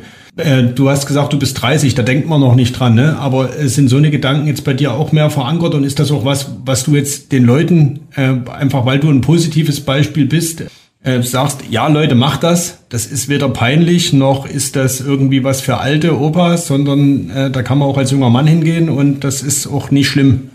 Auf jeden Fall. Also wenn es einer gelernt hat, dann, dann ich, dass sowas alles andere wie schlimm ist. Natürlich bin ich erstmal zum, zum Urologen gelaufen, oder bin in die Klinik rein, da war ein Durchschnittsalter ungefähr von 180 ähm, und ich da mittendrin. Es war erst natürlich schon mal ein komischer Moment, aber ähm, also ich muss wirklich sagen, ich habe damals den Schritt gemacht. Wer weiß, was passiert wäre, wäre ich erst drei Monate später hin. Vielleicht wäre der Tumor oder der wäre auf jeden Fall deutlich größer gewesen. Was ist, wenn dann vier Chemos nicht gereicht hätten? Was wäre, was wäre wenn? Also es wäre mit hoher Wahrscheinlichkeit auf jeden Fall schlechter verlaufen, wie es jetzt verlaufen ist. Und deshalb kann ich nur sagen, also ich äh, würde mich da auf keinen Fall schämen. Ich werde auch in Zukunft zu jeder Vorsorge gehen, die man machen kann. Es gibt da überhaupt keinen Grund, sich zu schämen. Das Einzige, was man dadurch schafft, ist wahrscheinlich eine Früherkennung, die dir sehr, sehr viel Probleme für Körper und Kopf ersparen wird. Und ich glaube, viele Jungs aus der Mannschaft von uns äh, sind jetzt erstmal zum Check gegangen, haben gesagt, die wollen es einfach abgecheckt haben. Ich habe gesagt, Jungs, ich will euch nicht belehren, ich will es auch nicht einen auf Schlaumeier machen, weder in Vorsorge noch in Ernährung. Jeder muss das machen, wie er sich fühlt. Und ja, ich kann aber nur empfehlen, also checkt's einfach mal ab, weil ich bin an dem Tag dahin gegangen. Ich bin jetzt ja, 166 Tage waren es, glaube ich, später wieder auf dem Fußballplatz gestanden, was auch nicht normal ist, aber ich glaube, hätte ich es später diagnostiziert, wäre es deutlich länger gegangen. Es war auch schon Thema im Krankenhaus, dass ich vielleicht gar kein Fußball mehr hätte spielen können, wäre ich erst im halben Jahr dahin gegangen. Deswegen glaube ich schon, dass ich jedem nur empfehlen kann, äh, ohne irgendwie einen auf Besserwisser zu machen oder sonst was. Aber checkt euch durch, ähm, geht dahin, äh, lasst euch kontrollieren. Ich meine, ich war auch da, so schlimm ist es nicht. Also deswegen, ja, kann man da nur zu aufrufen, das zu machen, ja. Also Männer, habt keine Scham, tastet euch auch mal selbst ab und geht zum äh, Urologen. Auf jeden Fall. Dann lass uns über das Comeback sprechen. Das Comeback erstmal im Mannschaftstraining. Ich glaube, das war ein besonderer Tag, als du wieder mittrainieren konntest, oder? Auf jeden Fall. Also war dann so, dass ähm, ja, weil die Erfahrung mit so einer Krankheit ist einfach nicht genügend erforscht. Also wie gesagt, gerade jetzt in Deutschland gibt's Baumgartel, Haller und äh, Siaric, die mir jetzt spontan einfallen. Ansonsten gibt's da keinen und ähm, deswegen wusste man natürlich auch nicht, wie geht man damit um. Ähm, es war dann so, dass äh, ich Ende Dezember einen Leistungstest hatte, wo man erstmal schauen wollte, okay, wo steht der eigentlich? Ist der jetzt gefühlt äh, ein Vollamateur oder ähm, ist er doch noch fit? Ähm, der Leistungstest war dann überraschend gut, der war dann überraschend ja fit, würde ich mal sagen, worauf äh, ja der Verein dann entschieden hat, dass ich erstmal mit ins Trainingslager fahre. Ich war dann noch zum Trainingsstart am 2. Januar da wo dann ja sich die Jungs brutal gefreut haben, war natürlich auch emotional. Also ich bin jetzt nicht in Tränen ausgebrochen, aber ich war richtig froh, wieder dabei zu sein. Die Jungs waren froh, dabei zu sein und es war einfach ein sensationelles Gefühl, wieder ja im Alltag angekommen zu sein. Der emotionalste Moment war der 23. Januar, oder? Wieder auf dem Platz zu stehen, wovon du geträumt hast, reinzukommen, Comeback zu schaffen in Duisburg und dann vom Block gefeiert zu werden. Ja, also es war so krank wie die Zeit war, das halbe Jahr davor, so krank war dieser Tag. Also einfach in die komplett andere Richtung. Ne? Es war schon so, dass ähm, ja ich davor in Ingolstadt schon im Kader war. Eigentlich ja war es oder war nicht damit zu rechnen, weil ich am Anfang auch beim Kardiologen war, ähm, der mir dann gesagt hat, okay, dein Ruhepuls etc. deutet eher so ein bisschen darauf hin, dass wir so mit März rechnen, worauf ich dann erstmal so nochmal schlucken musste, weil ich mir so dachte, boah, März, also das ist dann nochmal zwei Monate, wo du dann eigentlich äh, ja jetzt hier rumhängst, ohne wirklich ein Pflichtspiel zu bestreiten. Ähm, aber ja, dann war es halt so, dass, dass mich der Trainer ins Büro geholt hat, kurz vor dem Ingolstadt-Spiel und meinte, du traust dir zu, äh, mit auf die Bank zu kommen. Dann habe ich halt gesagt, dass ich schon das Gefühl habe, dass ich nicht nur auf dem Platz ein wichtiger Faktor sein kann, sondern auch unterstützend auf der Bank, dass ich einfach gerade, weil ich einer der älteren Spieler bin, ich kenne es als junger Spieler, mir hat's immer gut getan, wenn die älteren Jungs dabei waren, die auch mal was gesagt haben, die Verantwortung übernommen haben, jetzt nicht unbedingt auf dem Platz, sondern auch in der Kabine,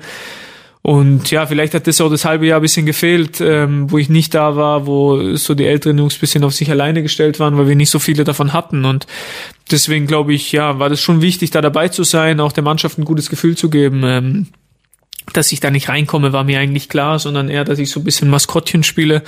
Aber ähm, ja, dann kam halt der besagte 23., wo, wo wir dann äh, ja beim Abstiegsduell da zurücklagen, wo der Trainer mich dann geholt hat, äh, glaube ich, in der 65. oder was weiß ich. Und ich dachte mir am Anfang, okay, der will vielleicht mal irgendwie quatschen, was ich jetzt anders machen würde. Äh, zumal er ja eigentlich gar nicht der Typ dafür ist, der sich irgendwie da Tipps bei Spielern holt. Aber also, dass er jetzt sagt, er bringt mich rein, damit habe ich jetzt wirklich am wenigsten gerechnet. Und ähm, ja, dann sagt er, was draußen hier zu? Gibst du dir 25 Minuten? Da habe ich so gesagt, Coach, ich stehe jetzt schon hier, was soll ich dir jetzt sagen? Also ich sage jetzt nicht, dass es nicht geht. Deswegen äh, auf geht's, wir probieren's habe ich mich umgezogen und ja, dann war schon ein Moment, ja, das war einfach wie im Traum, dass ich dann so wieder auf dem Platz stehe. Die ersten Momente konnte ich gar nicht fassen, dass es wirklich so weit gekommen ist, dass jetzt 166 Tage nach so einer Diagnose, du einfach hier wieder stehst äh, bei einem Pflichtspiel. Also es war für mich so gar nicht greifbar in dem Moment und habe dann natürlich erstmal versucht,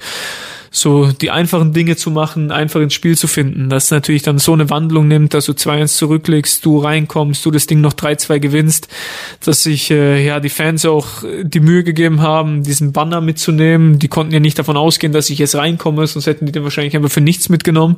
Das hat alles gepasst. Also allein für den Tag hat es sich wirklich gelohnt zu kämpfen, für den Moment wieder da zu sein. Ich freue mich natürlich noch auf den Moment, wenn ich das im eigenen Stadion machen kann, vor den eigenen Fans, wo es glaube ich dann nochmal ein Tick emotionaler wird, aber der Tag war schon, boah, der war für mich ein Tag, den ich nie vergessen werde. Ja. Mhm. Wo stehst du jetzt äh, leistungsmäßig, fitnessmäßig? Du hast gesagt, also aus ärztlicher Sicht kannst du wieder spielen, darfst du wieder spielen. 90 Minuten wären jetzt wahrscheinlich noch zu viel. Ist das vielleicht äh, ein Ziel für das Spiel gegen Dynamo? Äh, Dynamo will ich starten. Das ist das Ziel. nee, Spaß beiseite. Also ich würde schon sagen, dass ich so vielleicht bei 60, 70 Prozent bin. Ähm, alles drüber wäre übertrieben. Ich würde sagen, fußballerisch, glaube ich, bin ich schon schon weiter. Also da fehlt nicht mehr so viel, ähm, weil ich glaube, das, das verlernst du nicht. Gerade das Passspiel etc. oder der Umgang mit der Kugel, da hat es am Anfang so die ersten Trainingseinheiten ausgesehen wie ein Vollamateur. Also ich dachte mir dann, was machst du hier eigentlich? Das war wirklich zum Schämen. Aber jetzt heute kann ich sagen, dass ich eigentlich ja wieder der Alte bin am Ball, aber läuferisch fehlt da schon einiges. Also ich habe schon gemerkt, gerade in Duisburg, die 25 Minuten, da ging mir die Pumpe. Also am Ende war ich froh, dass er abgepfiffen hat. Ähm, jetzt äh, gegen Sandhausen, als ich reingekommen bin, war es schon deutlich besser. Aber für 90 Minuten, glaube ich, ähm, wird es noch dauern dauern. Also das, so ehrlich muss man einfach sein, dass es ja schon eine harte Belastung war, so die letzten Monate und für 90 Minuten reicht es einfach noch nicht. Aber mein Ziel ist schon jetzt auch gerade es gegen Unterhaching vielleicht wieder ein paar Minuten zu bekommen, dann am Wochenende gegen Schacht paar Minuten und so kommt man immer wieder näher an, an die 90 ran und Dynamo ist dann glaube ich in drei, vier Wochen. 2. Oder? März. Genau, und ja, da wäre schon so ein Ziel für mich, ja, wieder, wieder so fit zu sein, um 90 Minuten spielen zu können. Natürlich äh, haben das die Jungs äh, gerade auf meiner Position auch sehr gut gemacht in der Zeit jetzt. Das ist kein Freifahrtschein für mich, dass ich sage, so, ich bin fit, ich spiele auch. Aber ähm, ja, ist auf jeden Fall mein Ziel, ja, Anfang März so die Fitness zu haben, sei es jetzt das Dynamo-Spiel oder nicht, aber für mich persönlich so in vier Wochen zu sagen, du hast jetzt die Fitness, um, um 90 Minuten zu marschieren. Ne? Ich würde sagen, wir machen hier einen ganz kurzen Cut, machen gleich weiter mit Niklas Kreuzer, sprechen dann noch ein bisschen über das Sportliche und machen hier eine kurze Pause und hören uns gleich wieder. Was Radeberger alkoholfrei seinen besonderen Geschmack verleiht? Es ist der Kalister Aroma Hopfen, von dem wir extra für Radeberger alkoholfrei jedes Jahr mehr im Elbe-Saale-Gebiet anbauen lassen. Radeberger alkoholfrei. So großartig kann alkoholfrei schmecken. Es ist so schön und es fühlt sich so an. Wir sind jetzt äh, zurück. Wir mussten das Studio räumen. Wir mussten das Studio räumen, aber wir sind jetzt zurück. Es erinnert mich, Niklas, an eine schöne Odyssee, die wir gemeinsam hatten. Ähm, in der Türkei war es, glaube ich, äh, wo wir von der Rücksitzbank, es war damals, äh, glaube ich, ein Renault, wo wir ein Fußballspiel kommentiert haben. Ja, es ist gerade ein bisschen Déjà-vu, Jens, wirklich. Aber ich fühle mich wohl neben dir, muss ich sagen. Ähm, ja, da hatte ich damals, glaube ich, auch einen Leistenbruch und war da nur zur Reha, habe in dem Spiel dann gar nicht mitgespielt. Und ja, da saßen wir im Auto. Jetzt sind wir hier in einem bisschen größeren. Damals haben wir uns irgendwie reingequetscht, aber war, war sensationell damals, wirklich. Lass uns mal ein bisschen über Sportliche noch reden. Du hast so ein bisschen angedeutet, bei euch Abstiegskampf. Aber der Start ins Jahr 2024 war recht passabel. Zwei Siege, ein Unentschieden, kann sich sehen lassen. Auf jeden Fall. Ähm, ich denke, dass äh, ja, wenn uns jemand gesagt hätte, in den ersten vier Spielen von möglichen zwölf holt ihr sieben, glaube ich, gerade bei den Gegnern Ingolstadt, Sandhausen, was schon gute Mannschaften sind, ähm, hätten wir das auf jeden Fall unterschrieben. Natürlich strebst du immer ein bisschen nach mehr. Ähm, klar, das, das Spiel in Duisburg haben wir am Ende, denke ich, ein bisschen glücklich gewonnen. Äh, dafür hätten wir Mannheim nicht äh, unbedingt verlieren müssen. Am Ende war es deutlich, aber das war schon so ein Spiel, wo wir gesagt haben, hey, wenn wir heute ziehen, sind wir mal sieben Punkte weg. Das wäre schon ein Schritt gewesen. Aber nichtsdestotrotz, glaube ich, mit dem, mit dem Start können wir zufrieden sein. Und äh, der Start erfreut natürlich auch den äh, Zuschauer aus Dresden. Und wenn ihr in Sandhausen wie jetzt am Wochenende einen Punkt holt, nimmt man das natürlich in Dresden bei Dynamo sehr gern zur Kenntnis, weil er da indirekt auch ein Stück weit Schützenhilfe leistet. Ja, haben wir ja auch am Anfang bei Ingolstadt schon. Ähm, deswegen, ja, warte ich eigentlich noch auf die Nachrichten von den Jungs, so mal ein kleines Dankeschön oder so ein Paket, wo vielleicht mal ja irgendwas drin ist für die Mannschaft. Spaß beiseite. Ähm, wir wollen natürlich auch die Spiele gewinnen, egal wer der Gegner ist. Für uns äh, zählt jeder Punkt. Deswegen gerade jetzt auch ähm, am Wochenende gegen Sandhausen, ähm, wo ja wir glaube ich einen Punkt äh, verdient haben. Und deswegen, ja, war das am Ende wichtig, weil man sieht, jede Mannschaft da unten ergaunert sich irgendwie Punkte. Deswegen deswegen zählt da jeder Punkt und umso wichtiger war es jetzt am Wochenende. Deswegen, du sagst es, ihr habt jetzt schon regelmäßig gepunktet und trotzdem ist ja die Abstiegsgefahr nicht gebannt. Ne? Ihr schwimmt da unten schon noch irgendwo mit. Auf jeden Fall. Ich denke, dass, dass es auch bis zum Ende so sein wird. Ähm, jede Mannschaft wird, ähm, wird ihre Punkte holen. Ich glaube, es sah dieses Jahr schon mal schlechter aus. Ähm, deswegen war der, war der Start sehr, sehr wichtig. Aber man sieht's. Also wir haben jetzt von möglichen zwölf sieben geholt und sind trotzdem immer noch zwei Punkte nur Abstand oder einer, glaube ich, sogar auf Mannheim. Deshalb, ja, ist es einfach wichtig, äh, jedes Spiel Vollgas zu geben. Wir haben jetzt noch das Nachholspiel gegen Haching, ähm, wo wir auf jeden Fall erfolgreich bestreiten werden. Und dann müssen wir jedes Spiel einfach, ja, äh, so erfolgreich wie möglich möglich gestalten.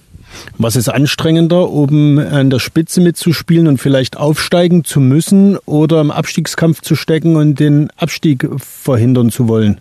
Es ist auf jeden Fall schöner, oben mitzuspielen. Ähm, ich glaube, ich habe jetzt ja mit, mit Dynamo das ein Jahr gehabt, wo wir dann leider Gottes es nicht geschafft haben. Ich habe es jetzt in Halle äh, erlebt, wie, wie es ist im Abstiegskampf zu kämpfen. Ist schon so, dass du halt ja jede Woche Angst und Bange hast, äh, dass dich da jemand überholt, dass du dein Spiel nicht gewinnst, dass andere gewinnen, weil in der Liga einfach jeder jeden schlagen kann.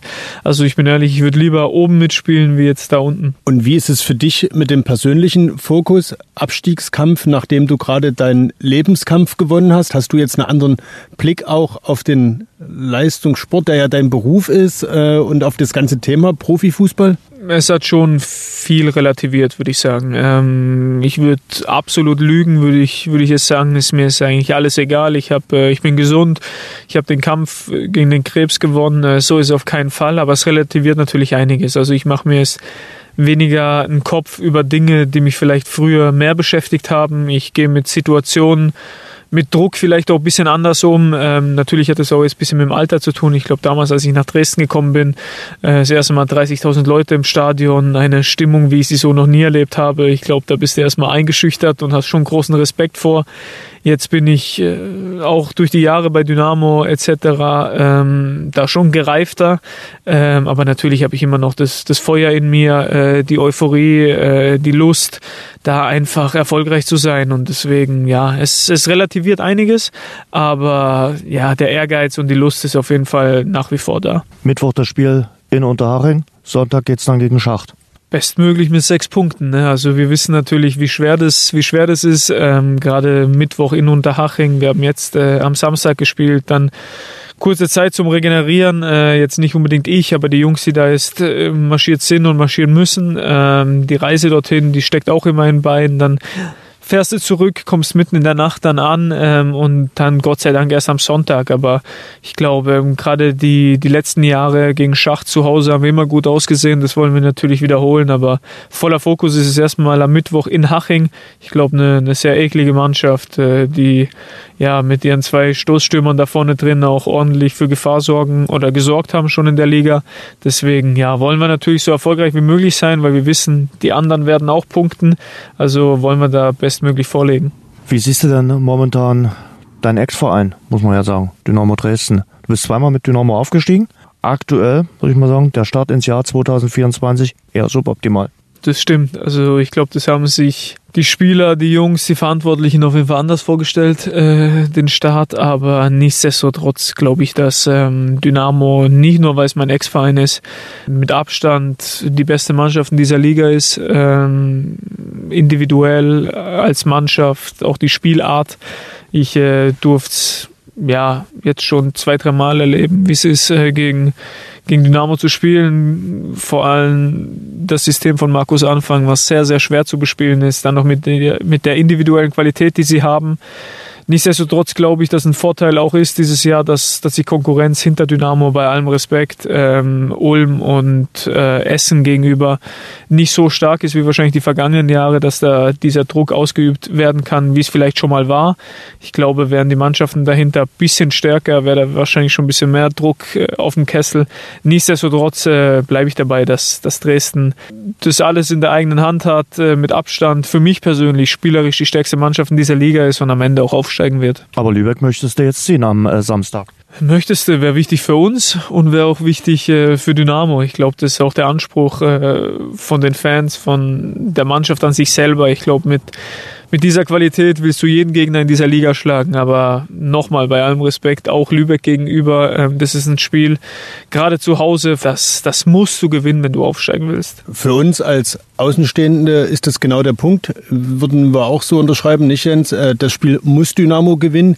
Wie ist das für einen Spieler? Der will jedes Spiel gewinnen und wahrscheinlich werden die in Dresden auch sagen, ja, wir müssen jetzt gegen Lübeck gewinnen, aber macht das es nicht auch äh, ein Stück weit gefährlich oder kann man das ausblenden, wenn die Erwartungshaltung jetzt mehr denn je so ist, Dynamo wird und muss dieses Heimspiel gewinnen? Also das Positive daran ist auf jeden Fall, glaube ich, durch den Jahresstart werden sie es auf jeden Fall nicht auf die leichte Schulter nehmen. Also die Jungs, die werden, denke ich, voll fokussiert sein, die werden müssen, aber gerade das ist auch immer gefährlich. Ich denke schon, dass vielleicht der Fuß ein bisschen mehr zittern könnte in so einer Situation, zumal ich einfach glaube, dass der Glaube an der eigene Stärke zu groß ist. Ähm, die Gefahr in Dresden ist natürlich auch immer so, wenn es jetzt zur Pause 0-0 steht, will ich nicht wissen, wie die Jungs da in die Pause begleitet werden. Ähm, Habe ich auch schon alles erlebt. Also die Unterstützung ist sensationell. Ich glaube, das gibt's in Deutschland selten, dass so ein Support da ist in, in so einem Stadion, was, was uns damals und die Jungs auch jetzt immer wieder nach vorne getrieben hat. Aber natürlich, wenn man in so einer Situation jetzt ist, mit diesen Ansprüchen, mit diesen Möglichkeiten, die Dynamo in dieser Liga nun mal hat,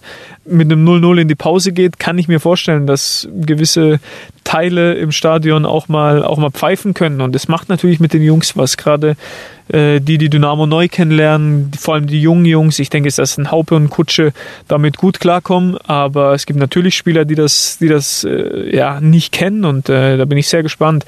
Nichtsdestotrotz glaube ich, dass es ja ein klares Ding wird. Habe ich gegen Dortmund zwar auch gedacht, aber dieses Mal ähm, ja, bin ich mir ziemlich sicher, dass sie das packen werden. Also keine Flatter bei Dynamo.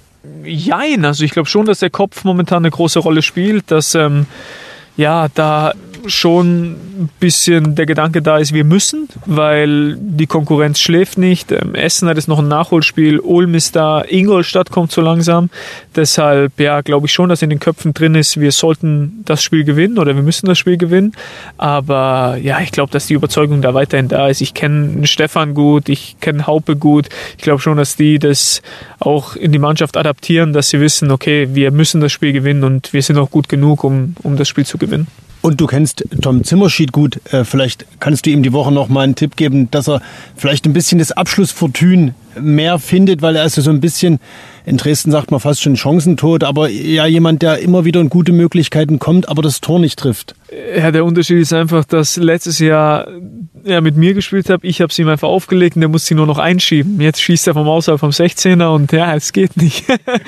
nee, Spaß beiseite. Also der Zimmer, der, der hat sich das verdient, bei so einem großartigen Verein zu spielen, weil er einfach die Qualität hat. Ähm, das hat er bei uns unter Beweis gestellt. Ähm, ich habe es nicht jedes Spiel von Dynamo gesehen, aber die Spiele, die ich gesehen habe, die haben schon gezeigt, warum er da ist, weil er einfach die Qualität hat. Er hat ein sehr gutes Eins gegen Eins und ja, wie ihr aber auch sagt, hat er so ein bisschen Pech im Abschluss noch, ähm, aber ich bin mir sicher, dass es noch kommen wird. Wäre nur natürlich wichtig, wenn es jetzt am Wochenende der Fall ist, wenn er jetzt mal netzen würde. Ähm, aber ja, ich verstehe mich mit dem Zimmer super. Das macht ihm natürlich auch ein bisschen zu schaffen, dass es noch nicht so funktioniert hat, wie er sich vorstellt, weil nun mal die Chancen da waren. Aber ich bin mir sicher, dass, dass der Knoten auch bei ihm bald platzt. Ja. Ist das auch der, zu dem du gerade den intensivsten Austausch hast in Sachen äh, Dynamo? Sicherlich, du hast gerade Stefan Kutschke gerade schon erwähnt, auch Haupe. Wie ist der Kontakt äh, nach Dresden? Ja, nach wie vor gut. Also Haupe und Kutsche haben sich natürlich gemeldet nach der Diagnose, haben sich dann auch gemeldet, ich glaube Haupe, ja, als die Nachricht kam, dass mir wieder gut geht, wo ich mich äh, natürlich sehr gefreut hat. Ähm, und ja, mit Zimmer bin ich, bin ich nach wie vor sehr, sehr eng im Kontakt. Mit dem schreibe ich es immer mal öfter, fast jedes Wochenende mal nach dem Spiel, wie es bei uns war, wie es bei Ihnen war. Ähm, da ist der Kontakt ähm, ja schon sehr, sehr eng. Ich glaube, mit, mit Stefan habe ich so viel erlebt. Die Jahre, wo wir zusammen gekickt hatten, auch äh, das Aufstiegsjahr, dann unser sensationelles Jahr in der zweiten Liga, wo wir am Ende, glaube ich, Fünfter wurden oder Vierter, weiß ich gar nicht mehr das hat, hat schon geprägt die Zeit. Also ohne dass wir jetzt täglich Kontakt haben, weiß ich, dass wir da auf jeden Fall immer ein sehr, sehr freundschaftliches Verhältnis haben. Aber ich war sieben Jahre da, ne? Ich habe so viel erlebt mit dem Verein. Also dieser Kontakt wird nie abbrechen. Also siehe jetzt an uns, man hört sich immer wieder, man sieht sich immer wieder. Deshalb ja, wird es immer eine sehr, sehr spezielle Verbindung sein für mich. Und deshalb wird der 2. März auch ein besonderer Tag und ein besonderes Spiel werden wird es immer sein. Also ich glaube, ähm, ja, dass, dass es jedes Mal ungewohnt ist für mich, dass ich gegen Dynamo spiele, weil es einfach so viele Jahre waren im, im schwarz-gelben Trikot. Nichtsdestotrotz, ja, fühle ich mich in Halle natürlich pudelwohl im Verein etc. Aber die Spiele gegen Dresden sind natürlich immer sehr, sehr speziell, auch für mich. Ähm, vor allem, ja, weil es für uns in dem Spiel auch um sehr, sehr viel gehen wird. Wie vorhin schon erwähnt, werden wir bis zum Ende da unten mit drin hängen. Dresden wird logischerweise bis zum Ende oben mitspielen. Es wird ein sehr, sehr wichtiges Spiel, aber ich glaube schon, dass sehr, sehr emotional wird. Jetzt eins der ersten Spiele, vielleicht vom Beginn, weiß ich nicht, aber gegen meinen Ex-Verein zu machen, dann noch vor den Fans nochmal, wo ich ja auch eigentlich immer ein gutes Verhältnis hatte, dann die Rahmenbedingungen, die passen einfach und es wäre so ja, die nächste schöne Geschichte, da vielleicht mein erstes Spiel von Beginn an zu machen. Ne? Niklas, wir haben viel gelernt heute. Na klar, ein bisschen was über den Fußball, aber vor allem über das Leben. Und äh, wir sind einfach glücklich, dass wir mit dir diesen Podcast heute aufzeichnen konnten. Das hat großen Spaß gemacht. Uns war es äh, wichtig, diese Story zu erzählen, die Geschichte zu erzählen. Vielleicht auch den Menschen Mut zu machen, die da durchgehen müssen, die sagen, okay, äh, vor mir liegt eine harte Zeit, man kann es schaffen. Du bist das beste Beispiel äh, dafür. Jetzt kannst du uns vielleicht zum Schluss noch kurz einen Buchtipp geben. Was für ein Buch hast du gelesen und welche Serie kannst du empfehlen? Einiges. Also Bücher würde ich euch nicht empfehlen, weil da macht ihr euch nur verrückt, wenn ihr das liest, was ich lese. Da denkst du dann, okay, du kriegst jetzt auch bald Krebs, wenn du das isst und das isst. Also da würde ich euch gar nichts empfehlen, weil das hat mich nur verrückt gemacht. Äh, Serie, oh, da gibt's äh, so viel How to Get Away with Murder, habe ich mir nochmal angeschaut. Das habe ich schon mal geguckt, aber das fand ich so sensationell, dass ich mir nochmal angeschaut habe. Und ja, da gibt's tausend gute Sachen. Also heutzutage, glaube ich, mit Netflix etc., da wird dir einfach nicht langweilig. Schön. Niklas, wir freuen uns, äh, dass du wieder lächeln kannst, dass deine Family wieder lächeln kann, dass deine Tochter dir wieder am Kopf greifen kann und dass da wieder Haare wachsen. Es ist einfach schön. Es hat Spaß gemacht. Tino, wir hören uns nächste Woche wieder bedanken uns bei unserem Exklusivpartner Radeberger für die Unterstützung. Natürlich gibt es auch zum Spiel gegen Lübeck den Spieltagstipp. Alle Infos gibt es in der Dynamo-App. Könnt ihr tolle Preise gewinnen. Und wir halten so wie letzte Woche, wir halten einfach inne, ohne Tipp, ohne Vorschau, sondern lassen, schauen uns das Spiel gegen Lübeck an und sprechen uns dann nächste Woche wieder. So sieht das aus. Vielen Dank, passt auf euch auf und danke nochmal an Niklas. Danke euch. Schwarz-Gelb, der Dynamo-Podcast, ist eine Produktion von sächsische.de und Radio Dresden.